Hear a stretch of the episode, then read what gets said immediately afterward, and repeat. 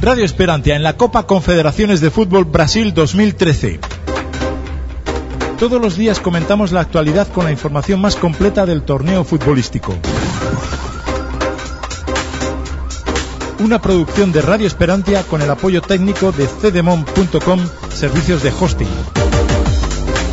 Dirige y presenta David Saavedra. Comenzamos.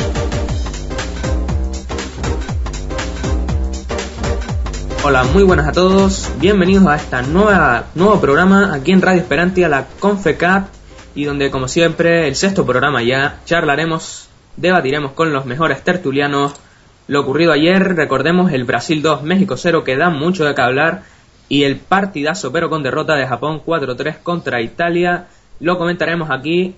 Y bueno, antes de comenzar el programa, dejamos con un consejito de los amigos de Sedemon. Oh, children. I'm the operator Taschenrechner in der Hand. What? ¿Necesitas una web? En Cedemon te lo ponemos muy fácil. Tu alojamiento desde solo 2,50 céntimos de euro. Entra en www.cedemon.com y elige el plan de hosting que mejor se adapte a tu proyecto. Es muy fácil. Elige Cedemon.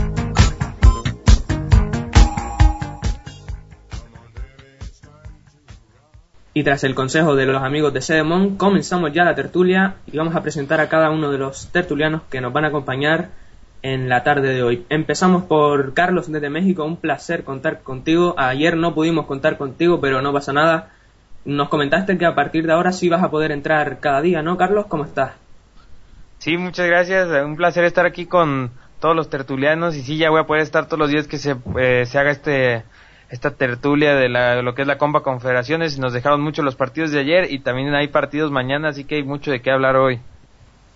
También estamos con Aitor, nuevo en esta Confederaciones de este año, pero muchas veces ha salido en Radio Esperantia. ¿Qué tal, Aitor? Muy buenas tardes a todos y nada, aquí pues un ratito pues para hablar del deporte rey como le llaman, ¿no? Y también con Fran Saavedra de Gran Canaria. Muy buenas tardes y encantado de que participes en el programa de hoy, Fran. Pues aquí estamos eh, dispuestos a compartir con los amigos pues un montón de opiniones y pareceres sobre esta fantástica Copa Confederaciones que nos estamos encontrando. Y bueno, pues para empezar ya en materia, comenzamos por ti, Aitor mismo. Eh, ¿Qué me dices del partido de Brasil-México, el 2-0? ¿Te dio, ¿Te dio miedo Brasil realmente, Aitor?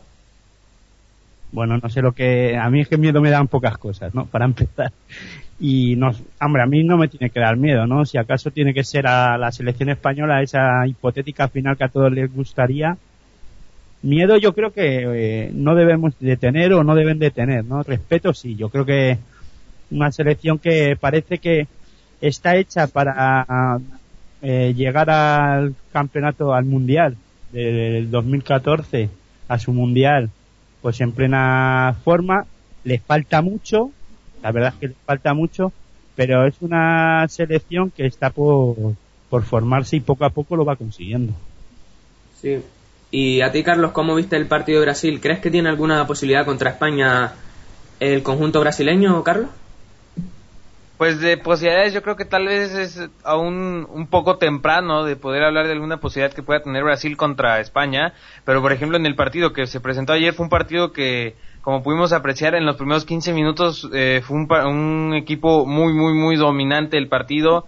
Eh, México la verdad parecía que no, no ponía ni las manos y la verdad se, se veía lo peor para México que ya tan temprano y ya fuera 1-0 y con, con total posesión del balón de Brasil. Sí, es que este Brasil es otro Brasil el que salió el de Japón, pero cuando México empezó a tocar el balón, empezó a jugar con más ideas, se vio un Brasil que como ya hemos hablado mucho en este en, en, estos, en este tema de la Confederaciones es un Brasil que tiene muy buenas indi- individualidades, lo mostró ayer Neymar con jugadas muy estéticas, de repente haciendo sus filigranas muy bien hechas, eh, pero a la hora de jugar como un conjunto, que es lo más importante, la verdad Brasil se, se ha estado quedando muy corto, han sido partidos que siento que el resultado habla más de lo que ha sido los dos partidos ante Japón y ante Brasil y posiblemente sí Brasil creo que es lo más probable que vaya a llegar a una final pero si le puede plantar cara a España lo más probable es que sí, pero mm, de jugar España como ha estado jugando y Brasil como ha estado jugando, ya hemos dicho esto, se, se ve muy, muy complicado que, que España no llegase a ganar estas confederaciones.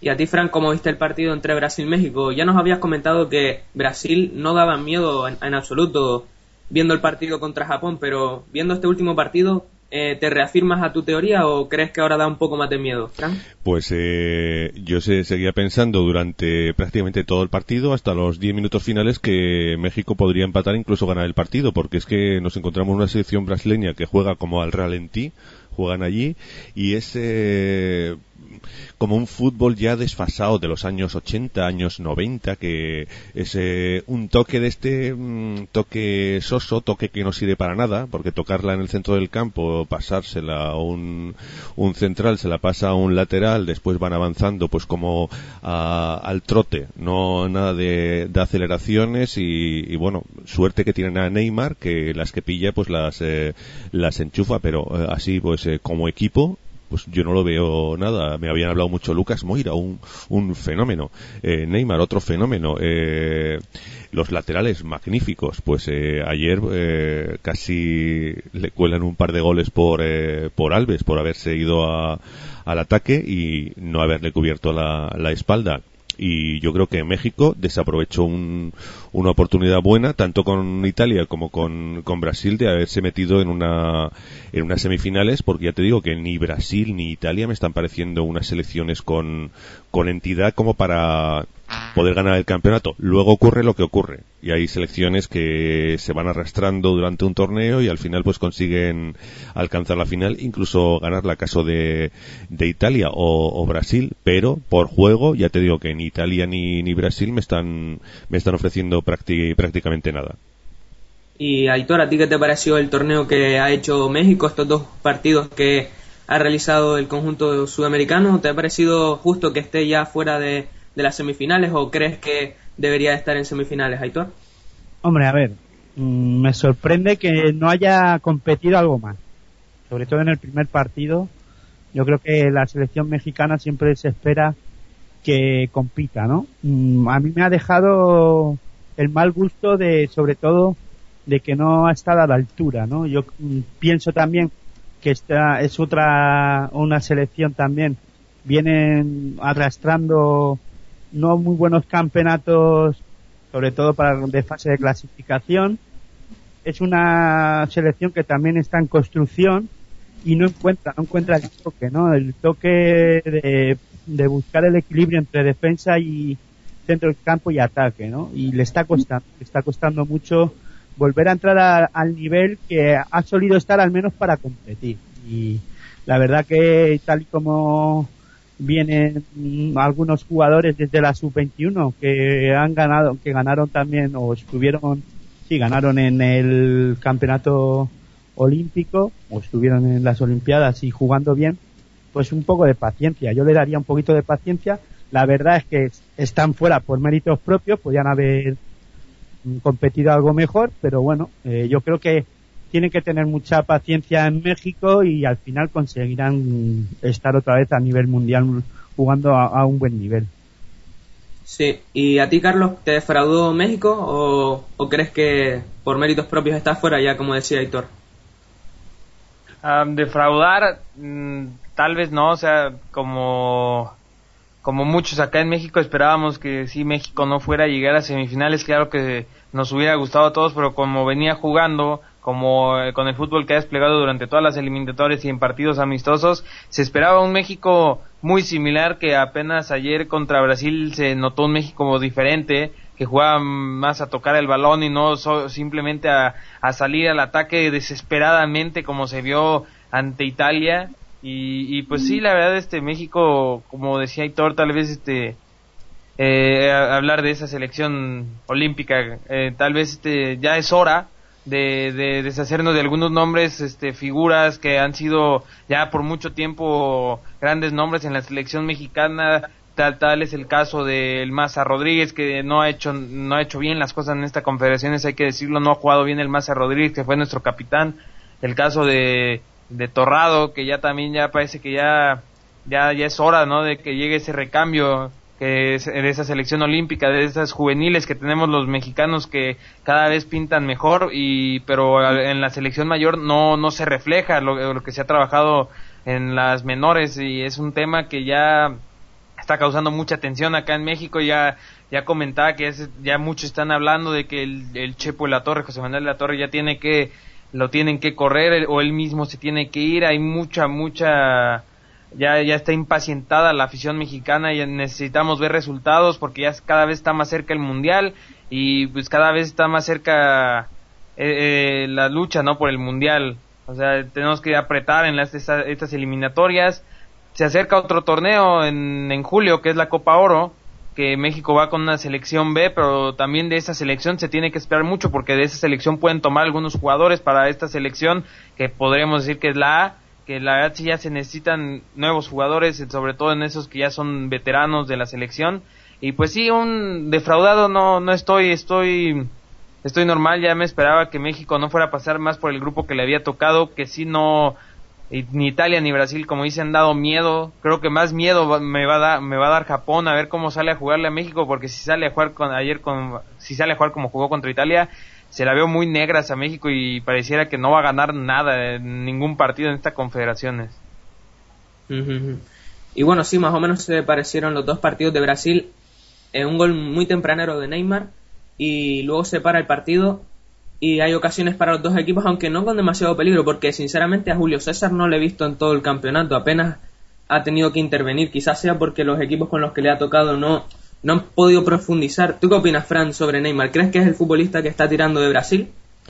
Pues ya lo comentamos en una de las primeras tertulias que a mí me gustaría ver a Neymar con defensas europeas, porque claro, eh, yo puse el ejemplo de la jugadora esta brasileña que parece que es Marta Silva, que es una fenómena, es balón de oro del fútbol femenino y, yo le he visto hacer pues eh, autopases en el área y llevarse a tres defensas y en el fútbol masculino brasileño es lo mismo, o sea, las defensas son muy alegres y, no son pues tan tan eh, sólidas como en Europa. Y me gustaría pues ver a Neymar con la defensa del Real Madrid, ya que va a estar en la Liga Española, con la defensa si, si se cruzan en Champions con la defensa de el Bayern, por ejemplo, la defensa del Inter, la defensa de, de uno de los de cualquiera de los equipos que, que van a competir en la, en la Champions, que son defensas rocosas y que no puedes hacer cualquier cosa tal como lo está haciendo en, en Brasil. Me parece un gran jugador, un jugador de estos que aprovecha todas las oportunidades, pero ya te digo que hay que verlo en Europa con defensas sólidas. Las defensas de Brasil, pues son, eh, no voy a decir eh, como de juguete, pero eh, no son como este tipo de defensas que estamos acostumbrados a, ver aquí en, en Europa y creo que para empezar a hablar de Neymar, pues eh, esto me lo tendrías que preguntar cuando lleven cinco jornadas y esté de titular en el Barça, más o menos. ¿Y tú cómo lo ves, Aitor? ¿Tú crees que se acoplará bien al fútbol español Neymar o quizás en el Barça no, no haga tantas virguerías como lleva haciendo tanto en la selección brasileña como en el fútbol de Brasil, Aitor? Bueno, a ver, vamos por partes. Eh, Neymar es un jugador joven.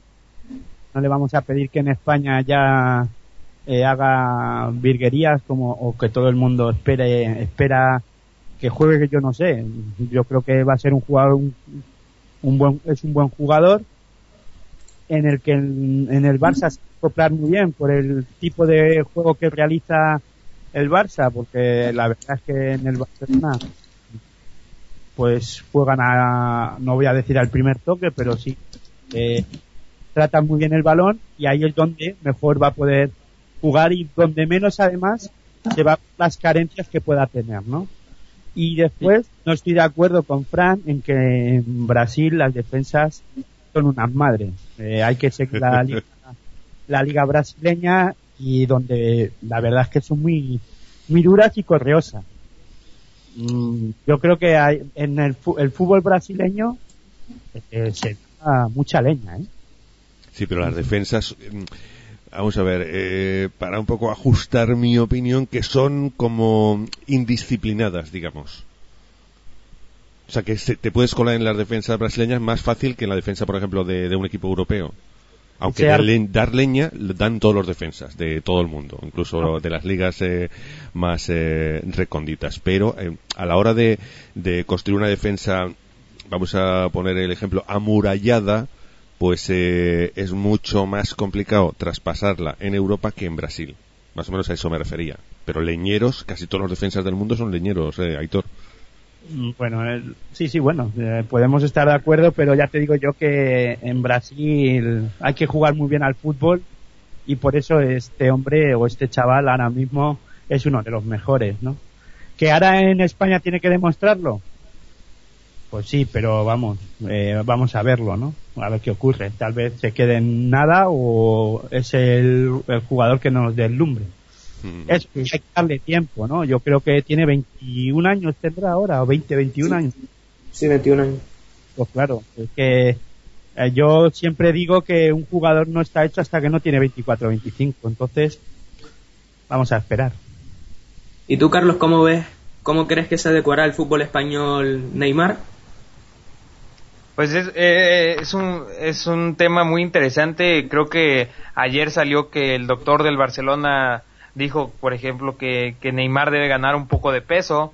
O sea, yo creo que ya obviamente el Barcelona ya está, está muy atento, esta confederación está muy atento a lo que haga Neymar, porque sí va a ser un cambio, la verdad yo creo que va a ser un- muy radical para Neymar en, en todos los sentidos, desde el que comenta Fran de que sí la defensa, queramos o no, es muy diferente jugar en, un- en Sudamérica, acá en América, que irte a jugar al fútbol europeo, que es, sabemos que es eh, el sueño de todo jugador, e ir a jugar allá en Europa, sea, eh, sea España, sea Inglaterra, sea Alemania, en Italia, este, todos quieren ir a jugar allá, porque pues allá es donde está el fútbol, podemos decir, el mejor fútbol del mundo, y pues lo de Neymar adaptándose al Barcelona, eh, no solo es lo de la defensa, también en el partido de ayer se vio un Neymar que, que como ya hemos dicho, su fuerte son las, es, eh, las individualidades.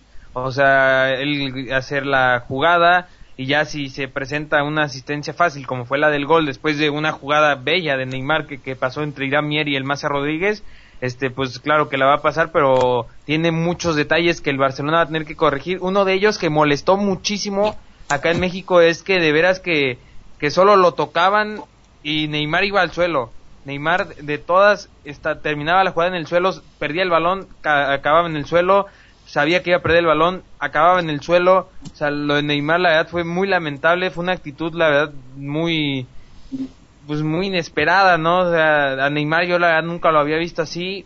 Ya habíamos ya habíamos visto pues pistas de esto, ¿no? Que Neymar sí sí es un jugador, no, no voy a decir uno de esos que les gusta y se aprovecha completamente del árbitro, pero sobre todo ayer ante México, ya cuando el partido estuvo muy atorado, eh, Neymar estaba de veras, parecía alberca olímpica ayer la cancha de, de Fortaleza, la verdad de, siempre, terminaba en el suelo Neymar en todo momento. Eh, yo estaba viendo el partido con mi padre y, y algunos amigos y estábamos enojados, ¿no? Con Neymar de que de veras terminaba en el suelo, que en cada, cada balón que tocaba Neymar terminaba en el suelo. Son detalles que el Barcelona tiene que corregir, porque después hablamos de jugadores que hay jugadores similares así en el Barcelona, no sé si estén de acuerdo conmigo, un Dani Alves, Sergio Busquets, que pues, también les gusta hacer un poco de teatro, pero pero el Barcelona tiene que trabajar mucho en Neymar, la verdad eh, hicieron una gran inversión en este jugador que todavía yo no digo que ya es una realidad del fútbol, que ya es un, un jugador referente, no es un jugador que pinta para mucho, pero si es llevado bien, porque si sí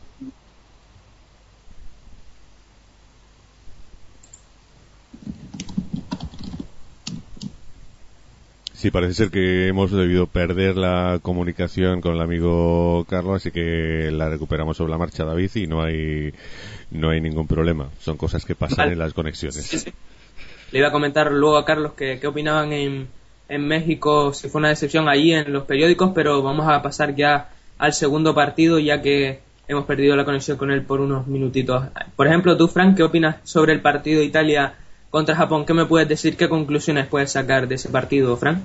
Pues que Italia tendrá que trabajar bastante para llegar a algo más lejos en la en la Copa Confederaciones y que Japón pues eh, quizá pecaron de ingenuos en, en algunos momentos porque teniendo el partido pues eh, con un 2-0 mm, pues eh, fallos en defensa errores eh, los condenaron. Japón yo creo que eh, en defensa son bastante amigos unas madres como decía antes Aitor aunque eh, atacando pues son temibles pero claro tienen que garantizarse también la, la cobertura porque aunque metas goles si te los meten pues no no vas avanzando. Creo que Japón se merecía algo más y Italia pues eh, me está desencantando, como ocurre prácticamente en todos los torneos. Siempre esperan mucho de Italia, pero está ahí pues eh, como arrastrándose. Al final llega lejos, pero no sé, una cosa extraña. El juego a la italiana que comenta siempre Renato, más o menos. ¿Y tú, Aitor, tú crees que fue una suerte o merecida victoria de Italia sobre los japoneses? A ver, a ver, una cosa, en el deporte siempre hay que tener una pizca de suerte. Eh, Italia, la verdad es que y si esto fuera un combate de boxeo, pues diríamos que o nos decantaríamos por, por Japón, por lo que intentó, tuvo ocasiones, muchas ocasiones. Eh, al no ser un combate de boxeo, pues si es fútbol, pues yo creo que Italia sabe hacer muy bien ciertas cosas, eh, sabe competir, sabe estar en los momentos que se sabe sobreponer cuando lo tiene difícil. Y la verdad es que pues nada, yo Italia hace su juego y sí estoy de acuerdo en que Japón pues pues ahí tuvo algo más de o, opciones para ganar el partido. No supo materializar sus ocasiones y eso sí hay que decir que Italia y eso también lo sabemos muy bien los españoles, cuando la tiene te eh, machaca y aprovecha su, su oportunidad y te muerde y te machaca.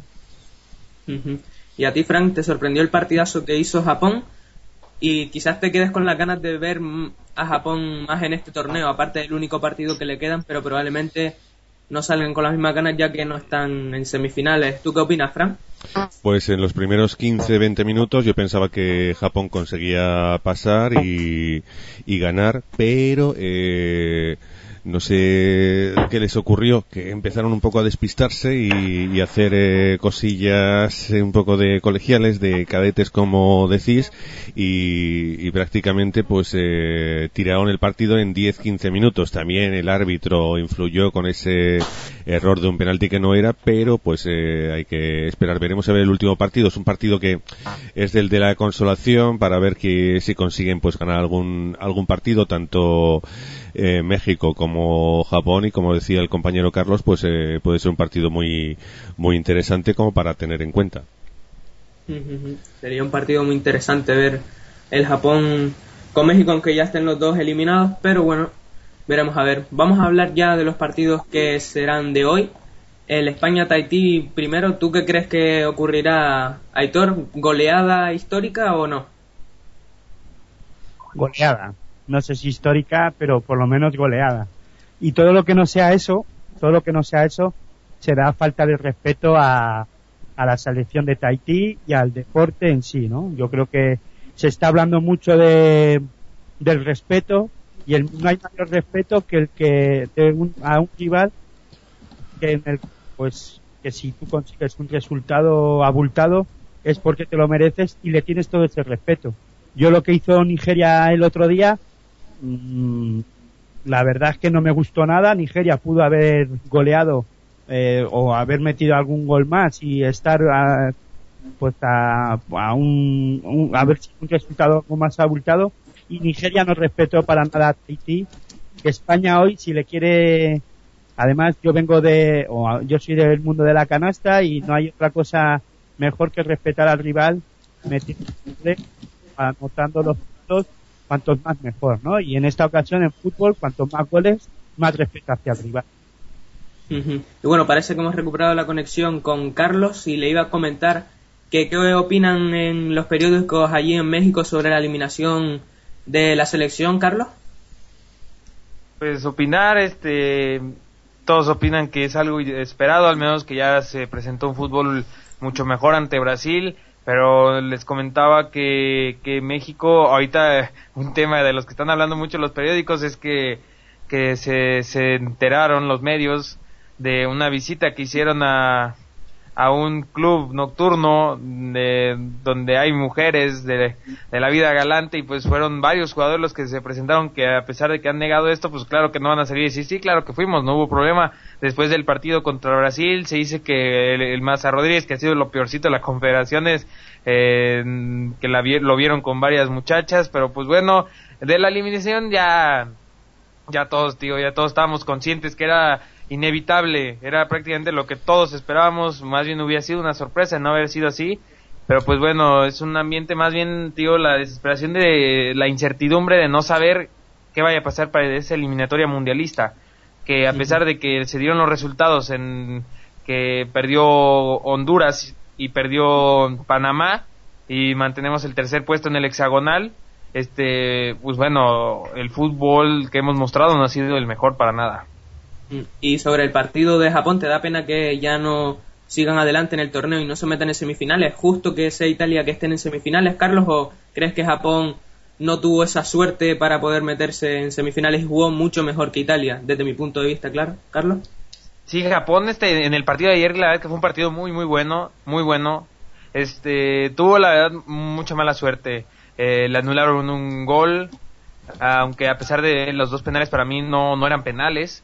Este, sí, eh, Japón salió en verdad a hacer lo que no hizo contra Brasil, porque contra Brasil yo creo que viendo este partido salieron muy disminuidos y con miedo.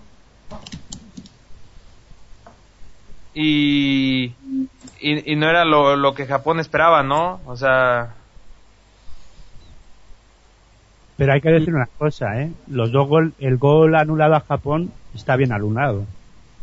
Ah, no, no, no, sí, sí, el, el gol está bien anulado. Disculpen ahorita por, por hacer las pausas, este, pero sí, este, Japón sí da tristeza, ¿no? Que haya salido en verdad a, a, como decimos acá en México, a rifarse la camiseta, jugó un muy buen partido, mucho mejor que, el, no, no mucho mejor, mejor que el de Italia, pero sí, ahora no contó con la suerte que, que se hubiera sido bueno, ¿no? Para que hubiera pasado a Japón, pero yo creo que fue más importante este partido donde salieron muy disminuidos ante Brasil que este contra Italia. Yo creo que, que en este más bien solo no tuvieron buena suerte a pesar de haber hecho un muy buen partido. Pero pues bueno, ya quedó fuera Japón y México y pues nada, ¿qué hacer? Pues vamos a pasar ahora que Renato parece ser que, bueno, ya saben que hoy no ha podido estar con nosotros, pero ha buscado un hueco para dejarnos su opinión sobre los partidos que están en la Copa Confederaciones. Así que os dejamos con la grabación cortita de Renato, le saludamos desde aquí y vamos a ver lo que opina él. Hola Fran, y hola a todos los amigos de la tertulia y todos los oyentes también. Bueno, vamos a hablar del partido de Italia, un, una locura, una locura realmente. Eh, no sé cuánto tiempo que no había visto un partido tan loco. Seguro que el Japón eh, merecía más, pero al fin hemos ganado a la italiana, hemos ganado a la italiana, pero vamos, pero, vamos merecía la pena eh, quedarse hasta las 12 de la madrugada para ver este partido. Eh, y hablamos de México, Brasil. México, oh, bueno, fue un México, un México mmm, no muy bueno, pero Brasil, Brasil, no me gustó mucho, sino, sino era peor Neymar, porque mmm, prácticamente Neymar ganó el partido solo. Y creo que será muy interesante ver el partido entre eh, Brasil e Italia son las dos naciones que ganaron más, más títulos de, Copa del Mundo. Y siempre cuando juegan en ocasiones oficiales hacen partidazos, por lo tanto esperamos de ver, como seguro que será un gran partido. Y con este me despido y espero de estar con vosotros uh, en directo muy pronto, espero por lo menos sábado y quizá el domingo. Uh, hasta luego y chao.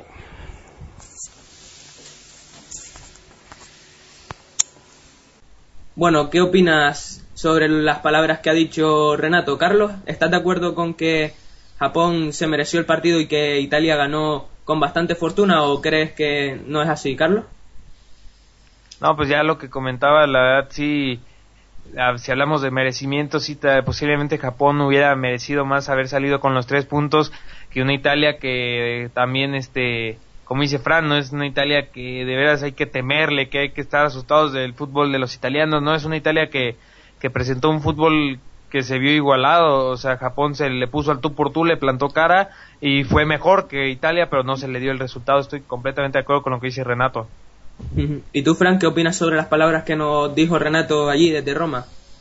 Pues eh, Renato es un buen amigo y aparte de ser eh, un eh, hincha, evidentemente, de, de Italia, pues una persona con los pies en, en la tierra y siempre nos ha dicho, pues eh, nos ha hablado de la realidad, pues que Italia últimamente está pues en proceso, llevan ya varios años en, en proceso de, de cambio y no terminan de, de enganchar una selección eh, realmente competitiva. El juego pues deja bastante que de- desear y estoy absolutamente de acuerdo con con Renato que eh, lo que dice que gana a la italiana. Italia pues eh, está allí pues a ver va pasando fases y eso al final se coloca en semifinales finales a veces las pasa pero a veces pues le, se le abren todas las costuras como yo dije ayer que lo tienen como pillado con pinzas eh, cada posición y cuando ya pues llega un equipo que, que sabe pues eh, oponerle pues eh, una resistencia normal pues eh, todas las costuras se le van deshaciendo como un traje de esto que está deshilachado ¿no?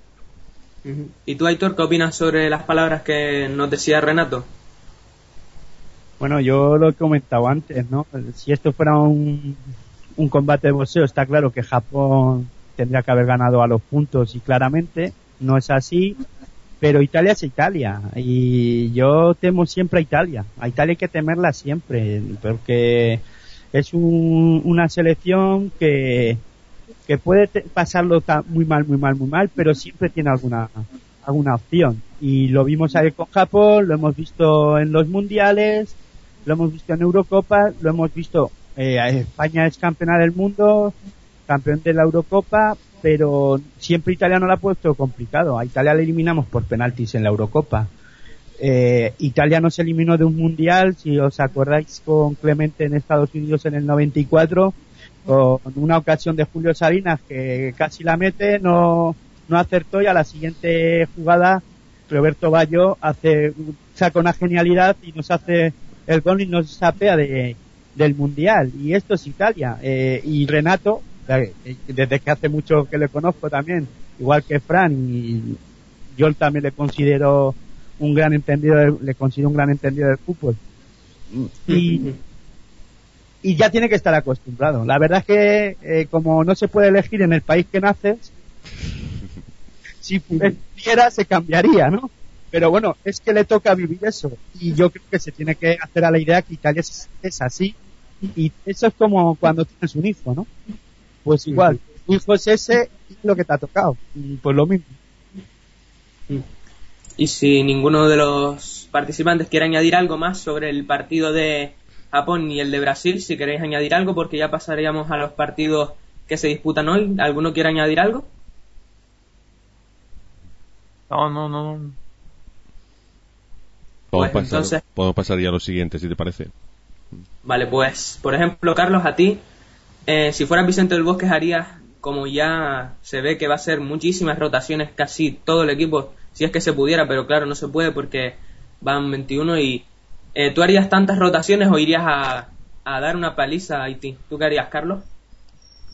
Pues creo que igual a, a- con o sin rotación, creo que sí vamos a ver un partido con un marcador muy abultado, a pesar que España diga que, que van a salir a respetar al rival, que se me hace mm, declaraciones muy extrañas, ¿no? Porque para mí en lo personal, respetar al rival, que en este caso es Haití, eh, sería es jugarle igual, ¿no? O sea, no no no desde el principio diciendo, ¿sabes qué? Pues vamos a salir y, y no vamos a jugar al 100%, que es lo que están diciendo. Vamos vamos a salir tal vez a medio motor, vamos a salir tranquilos. Lo están tomando la verdad como un juego amistoso. Lo están tomando como un amistoso y esto esto para mí no es respetar al rival, que a pesar que Tahití en declaraciones que ellos mismos hicieron que ya se vieron se disminuyeron que que bueno, no es para más, Tahití sabe la realidad del fútbol que viven y de esta copa, este, lo de España se me hace un, un poco extraño que salgan y hagan ese tipo de declaraciones, que ya se sepa que va a haber la rotación de la plantilla, a mí eso no se, no, no diría yo que eso es respetar al rival y más bien es pues, pues no, no darle nada de, chance, no, no esperar que vayan a meter ningún gol.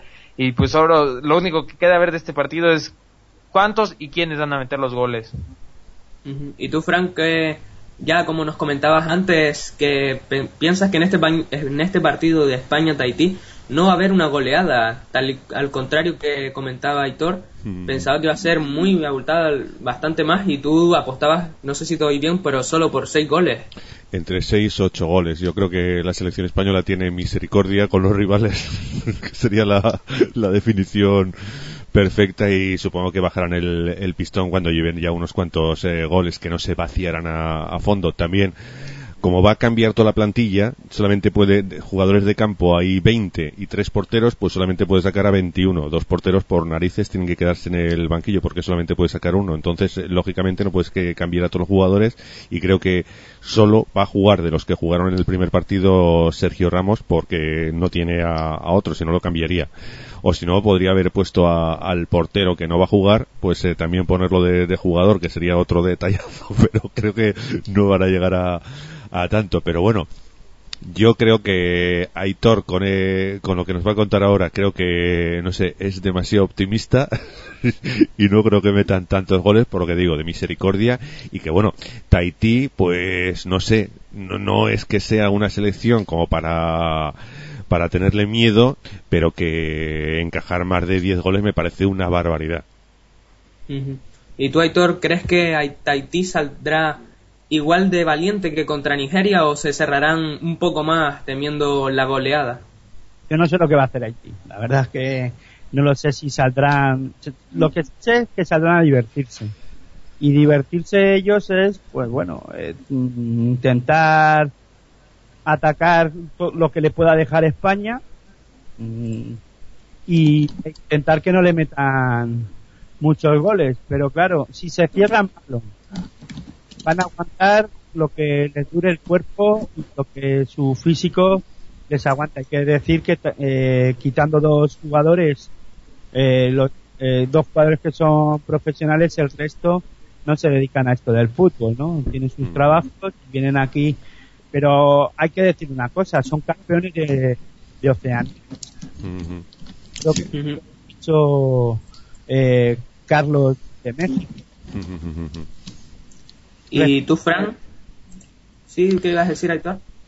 respetar al rival es jugar con los mejores jugadores de campo, que haga rotaciones, me parece bien Vicente del Bosque, no me parece bien que haga todas las rotaciones, creo que ahora, eh, pero los jugadores que van a jugar se lo van a tomar no como un amistoso, sino como una opción para decirle a Vicente del Bosque que ellos también deben de estar en el 11 tipo que podamos tener todos todos ahora mismo en mente. Pues el 11 tipo es el que jugó contra Uruguay. Pues eh, pues que pueden entrar en ese 11 tipo. Y ya para terminar no enrollarme más eh, Nigeria le metió 6 pues España le tiene que meter al menos 14 Tú has apostado ahí Y- todo, ¿no, Hitor? Sí, yo me he jugado la pasta que van a meter 14 España. Todo lo que sea bajar de 12 goles me parece pues que no está al nivel la selección española. Ya, ya, ya. Yo quería comentar que antes eh, se lo dije a, a David y nos hizo mucha gracia que por ahí leí, estaban hablando un poco de... Había un debate, no sé, en algún foro de, de eh, Tahití y no sé, eh, el debate era que cuántos goles le iba a meter España a Tahití. Y un comentario de, de alguien, me pareció muy ingenioso, dijo, la única posibilidad que tiene mm, Tahití de cruzarse con Brasil es en algún aeropuerto. Me pareció muy gracioso. Y, y nada, veremos a ver qué es lo que da de sí este partido. Yo creo que Aitor mm, llegar a 14 goles me parece una pasada, incluso a 10 y ya te digo que me parecerían muchos, pero claro, lo que dices, si los jugadores tienen que buscarse la vida para decirle a, a Del Bosque que están ahí para, para contar para la alineación tipo, pues eh, puede ocurrir de, de, todo. Pero claro, si empiezan ahí a, a coger carrerilla, pues eh, puede ocurrir cualquier cosa. Mañana de todas formas saldremos de duda, o bueno, en unas horas. No, no, es que aquí hay jugadores, hay jugadores que hoy se juegan bastante, ¿eh? ya de cara también a, a al mundial. Eh, Fernando Torres tiene que demostrar. Eh, David Villa, aunque sabemos que son jugadores que sí, que demuestran en sus equipos y tienen calidad, David Villa en el Barça eh, no ha jugado mucho y tiene que demo porque se ha hablado mucho de que si tenía que llevar o a Torres o a Soldado. So Soldado o David Villa. David Villa o, o este, eh, como el del Sevilla, ahora no me acuerdo cómo se llama. Granero. No, Granero. Negredo. Negredo, Negredo, sí. O sea, hay que demostrarlo y hoy es el día de demostrar que Fernando Torres tiene gol. Mm, Pues yo creo que ahí está el momento de demostrar lo que es contra Tahití, pues como si es contra China, da igual. Ya.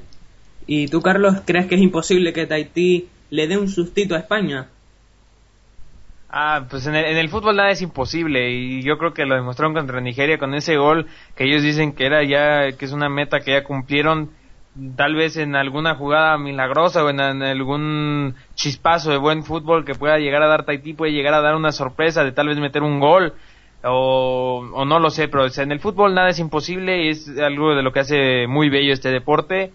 Pero, y ahorita que eso que comentaban, eso es muy cierto. Jugadores como, como el niño Torres, David Villa, no había, no había pensado en eso muy bien, este, es, es un momento muy importante para ellos se junta con lo que les comentaba que tal vez sí deban salir a golear porque puede darse el escenario en el que puedan pasar como segundos y tal vez eso no sería lo mejor para nada de lo que buscaba España. Ellos yo creo que quieren pasar eh, con los nueve puntos de poderse, pero puede darse este, este escenario donde Nigeria pueda dar la sorpresa y pasar como como líder, ¿no? Que no es lo que quiere España y aparte es esa oportunidad para jugadores como como Juan Mata, como David Silva, que, que son jugadores que cuando lo dices son jugadores que en sus equipos, en la liga inglesa, en, en el Chelsea, en el Manchester City respectivamente, han demostrado ser, ser jugadores cruciales, pero en, la, en España están en la banca, que es algo que se me hace impresionante, la verdad, y más que vienen vienen jugadores más jóvenes que ellos dos, eh, de esta de la sub-21 de España,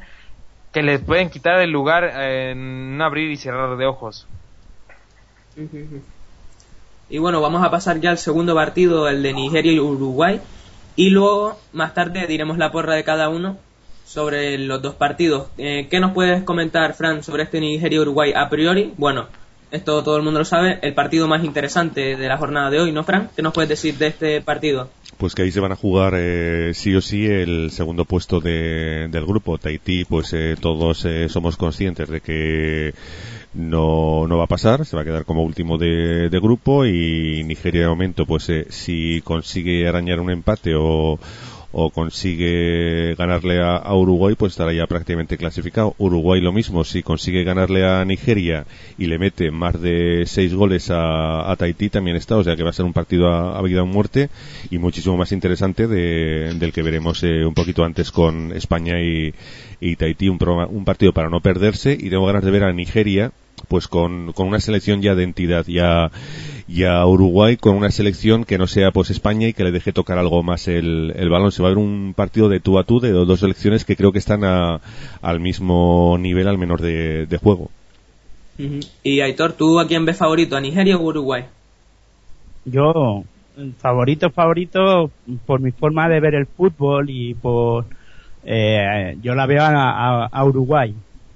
Eh, es un equipo que atrás es un equipo que pues que le hacen pocas ocasiones. Si vemos el partido de España, España tampoco tuvo ocasiones claras como para decir, madre mía, Uruguay, qué mal, ¿no? Es un equipo bien armado atrás y con hombres en el centro del campo que contra España, da igual quién sea, o sea, es verdad que contra España ninguno es bueno porque España toca muy bien y no para para claro para defender ahora mismo eh, a Uruguay que toca bien el balón y que maneja bien el balón eh, cuesta decirlo si ponemos eh, el partido de, de España como, como ejemplo, ¿no? Pero es un equipo que, que toca en el centro del campo, no voy a decir como España, no es un equipo que domine tanto por ahí, pero sí eh, roba rápido y entrega rápido a sus hombres rápidos como son Cabechi, Forlán y Luis Suárez, ¿no? O sea que es un equipo con pegada y lo vamos a ver esta noche contra, contra Nigeria cómo va a ser así y bueno, el resultado me lo guardo para después para que no me copiéis. bueno, pues esto será un partido igualar, igualado o se decantará por una u otra dirección. Carlos, tú que nos puedes comentar del Nigeria-Uruguay, sin mal no lo recuerdo, coincidías conmigo en que a semifinales iban a pasar España y Nigeria, ¿no, Carlos? Eh, ¿Cambias de opinión o sigues con tu opinión, Carlos? No, yo, la verdad sigo, mantengo que, que, Nigeria está desplegando un fútbol agradable y a pesar de bajas sensibles que tienen como la de Víctor Moses, es una selección que, que pinta para mucho, ¿eh? O sea, ahora Uruguay ya se conoce que desde inicio van a salir Forlán, Cavani y Luis Suárez, algo que no fue contra España que te está mandando el mensaje Tavares que van a salir a ganar, a matar o morir, que, es lo que se esperaría en este partido, pero por ambas selecciones. Obviamente por nombres, tal vez Nigeria no tiene esos nombres que tiene Uruguay en su selección de jugadores europeos, de jugadores experimentados. Nigeria tiene jugadores jóvenes y unos que están en ligas europeas importantes, pero otros que no y en equipos que no no no pintan bien. Es un partido que igual este yo espero que Nigeria este pueda desplegar el fútbol bello que ha desplegado a pesar de estas, estas inferioridades que menciono y pueden darle la sorpresa a Uruguay, pero ojo que, que a Uruguay no le dicen, no lo conocen por la garra charrúa, por nada, o sea, y Uruguay y Nigeria es un partido que pinta para mucho, igual me guardo el resultado, pero la, este partido va a estar muy interesante y no, no se tiene que perder por nada en el mundo. ¿Y tú, Frank, a quién crees que va a ganar el partido? ¿Nigeria o Uruguay? ¿O crees que con un empate Uruguay se conforma y luego golear a Tahití? Pues eh, yo creo que va a ganar Uruguay 2-1, mm, pero también me inclinaría porque gane Nigeria 2-1. O sea, por un gol de diferencia. Mm, puede ocurrir cualquier cosa. Como vimos a Uruguay, que prácticamente no tocó la pelota con España, que fue un partido un poco extraño, y a Nigeria lo vimos en un partido también bastante extraño contra Tahití, pues eh, todavía no hemos visto el verdadero juego de, ni de unos ni, ni de otros. Ahora que se enfrentan pues eh, equipos más parejos, pues podemos ver lo que ocurre. Creo que está un pelín por encima Uruguay, pero veremos a ver qué, qué hace Nigeria, que también los vimos un poco correteando por el campo al trote, como jugando una pachanguilla de, de parque y esta noche pues veremos a ver cómo, cómo se, se lo montan pues con un equipo ya de, de mayor entidad. Pues vamos ya a las porras sobre los partidos de hoy. Te dejo, Aitor, para que tú digas tu resultado, el último, para que no nos copiemos.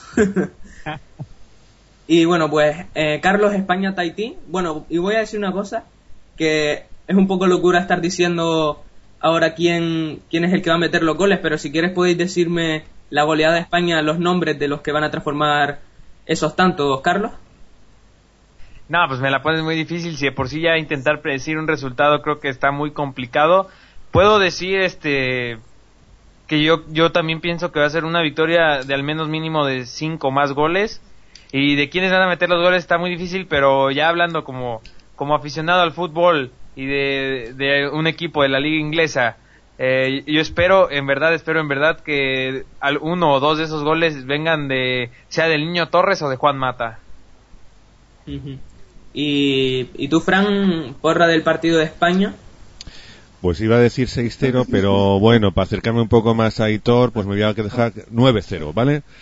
Tres goles de Villa, tres de Torres, eh, uno de Mata y los otros dos de de Sergio Ramos. Me voy a, porque Sergio Ramos supongo que se irá al ataque, estará como de delantero centro. O sea, yo creo que irán por ahí los tiros. Y el otro partido, pues ya, ya lo dije, 2-1 eh, a favor de Uruguay en un 80%, pero también podría ocurrir un 2-1 a favor de Nigeria, aunque con menos posibilidades, un 20%.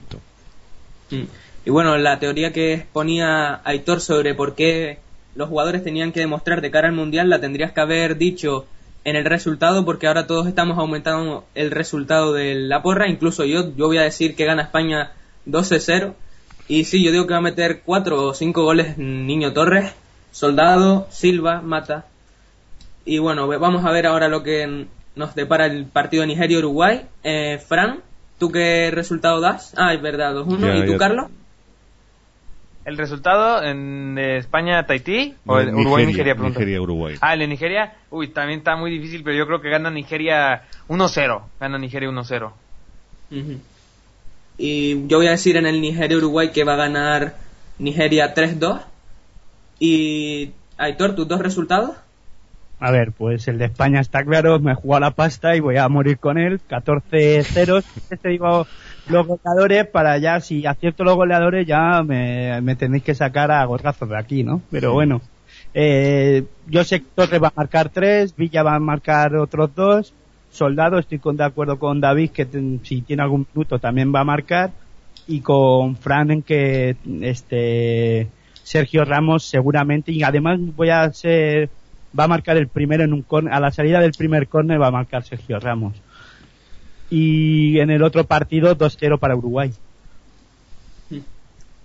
Bueno, pues apartando un poco el tema de la Copa Confederaciones, te iba a hacer una preguntita, Aitor, sobre qué te ha parecido la final entre el Real Madrid y el Barcelona Regal. ¿Qué nos puedes decir? Bueno, eh, la verdad es que ha sido una, una final pues muy interesante con cinco partidos a cada cual más interesante. El campeón yo creo que ha sido el más justo por su juego desplegado, sobre todo ayer el, el Real Madrid.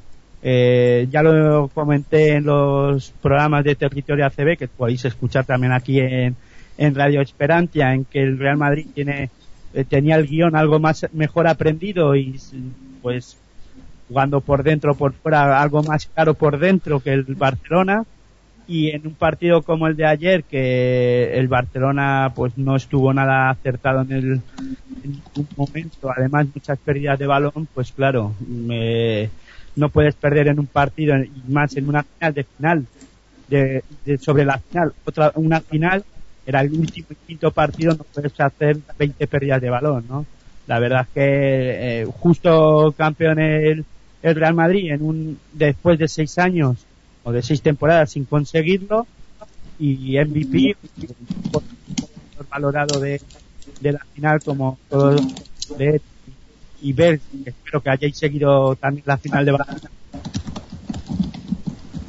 Mm. Bueno, parece que no le oímos bien al amigo Aitor, ¿no, Fran? ¿O ustedes lo oís bien? Sí, Bueno, sí, yo lo, lo estoy eh, escuchando y bueno, quería comentar de, de esta final del básquet que ha sido muy emocionante, aunque creo que el Real Madrid debería haber eh, rematado eh, estos partidos en el tercero ya. Se, se le dejó escapar al Barcelona y yo creo que esto de que suele ocurrir habitualmente, que si se deja al rival posibilidades, pues al final lo, lo pagas y se pierden ocasiones y, y bueno, yo creo que el Real Madrid estaba por un punto, un punto mejor, un punto superior a, al Barça y el justo vencedor de esta Liga ACB 2012-2013. Ha sido muy emocionante hasta el final y además con esos eh, playoffs que, que han tenido pues hasta el último instante prácticamente en vilo a los eh, aficionados de un deporte que aquí en radioesperantia.com ya sabéis que seguimos con, con mucha atención con los amigos Aitor Arroyo y Miguel Ángel Juárez en ese fantástico programa semanal de territorio ACB y además con retransmisiones de playoff de, de ascenso y bueno dándole cobertura a un deporte que es eh, aquí en este país como segundón pero que nosotros le damos la importancia que se merece.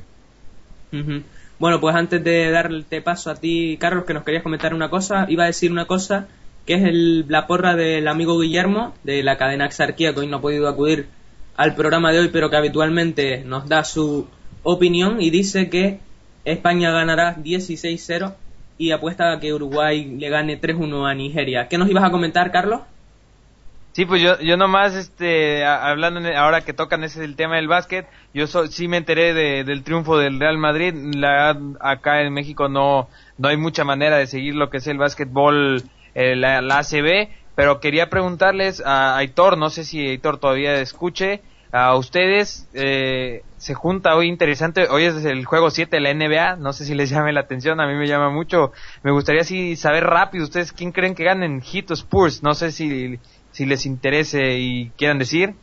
yo lo digo claramente San Antonio Spurs va a, van a ganar a los Miami. Yo creo que, que le toca además.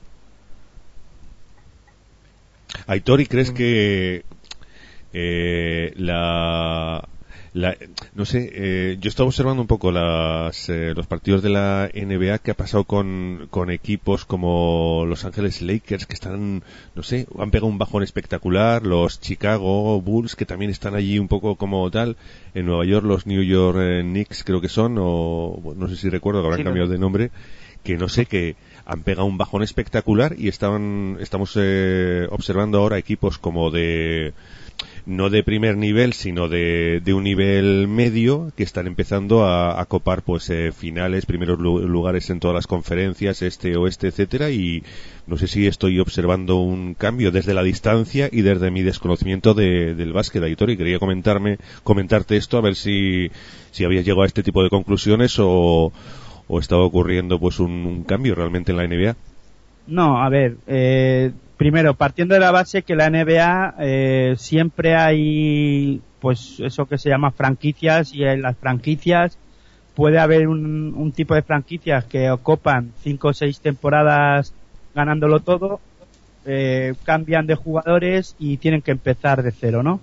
En esta ocasión, San Antonio es creo que el equipo que mantiene siempre un nivel y siempre, eh, hay a lo mejor hay dos temporadas que no se meten en las finales pero a la tercera sí se mete. San Antonio ha ganado anillos en esta última década pues creo que cinco anillos los ha ganado no los que han conseguido conseguir un, un buen plantel en un momento dado pero claro con los Gasol, Kobe Bryant y, y etc cumplen años y el resto claro pues Miami Heat si vemos la, la- la plantilla que tiene con LeBron James que es un animal y es uno de los mejores jugadores del mundo pero también le rodean jugadores de muy buena calidad.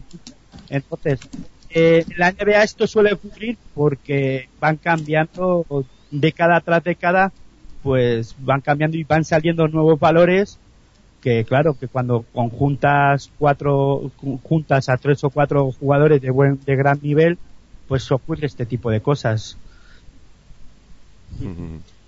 Y, y, mm, ibas a Aitor, eh, si mal lo recuerdo, en Radio Esperantia, a hacer un pequeño resumen de cómo han vivido ustedes la final. Eh, ¿Qué nos puedes decir con Miguel Ángel? Lo vas a hacer, Aitor, ¿verdad?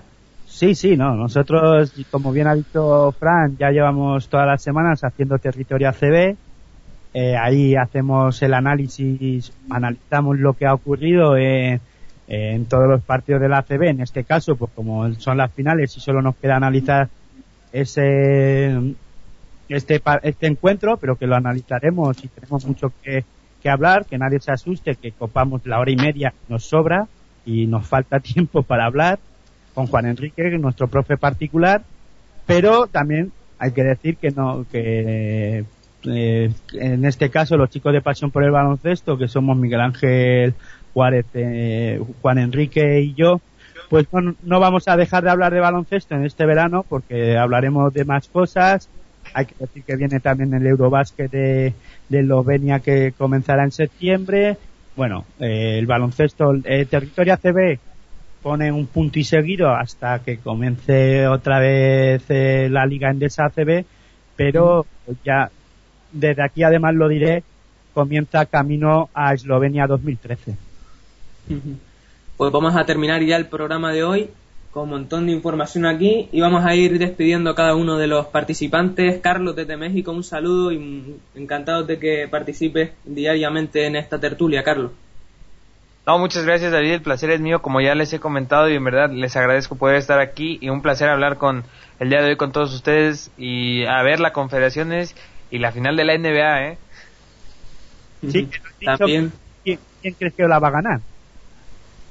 Uf, yo, yo, yo espero y creo que el Miami Heat. Me, me, lo, me lo imaginaba. Pues también despedimos al amigo Fran desde Gran Canaria, un saludo y que pase buena tarde de fútbol. Un placer estar aquí con vosotros y nos vemos la próxima entrega de la tertulia. Y también Aitor, encantadísimo de tenerte aquí y estaremos muy atentos a ese programa de Radio Esperantia junto con Miguel Ángel hablando de toda la actualidad de baloncesto. Pues el placer es mío de estar aquí, en este caso en el, en el deporte mal llamado rey para mí, la verdad es que lo respeto mucho y como veis, pues también me gusta y nada, espero que, que al menos os haya podido ayudar en algo, en aclarar algún, algunas cosas de la Copa Confederaciones y, y, nada, el placer es mío. Además, con estos monstruos hablando de fútbol durante, os he escuchado todos los programas. La verdad que hay un gran nivel aquí en, en este programa. ¿eh?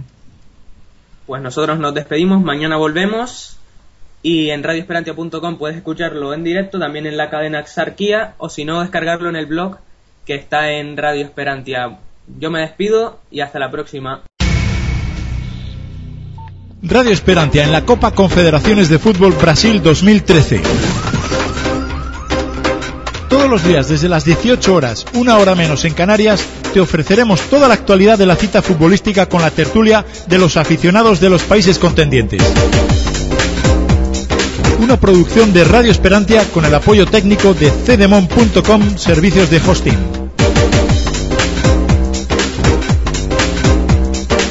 Un programa dirigido y presentado por David Saavedra.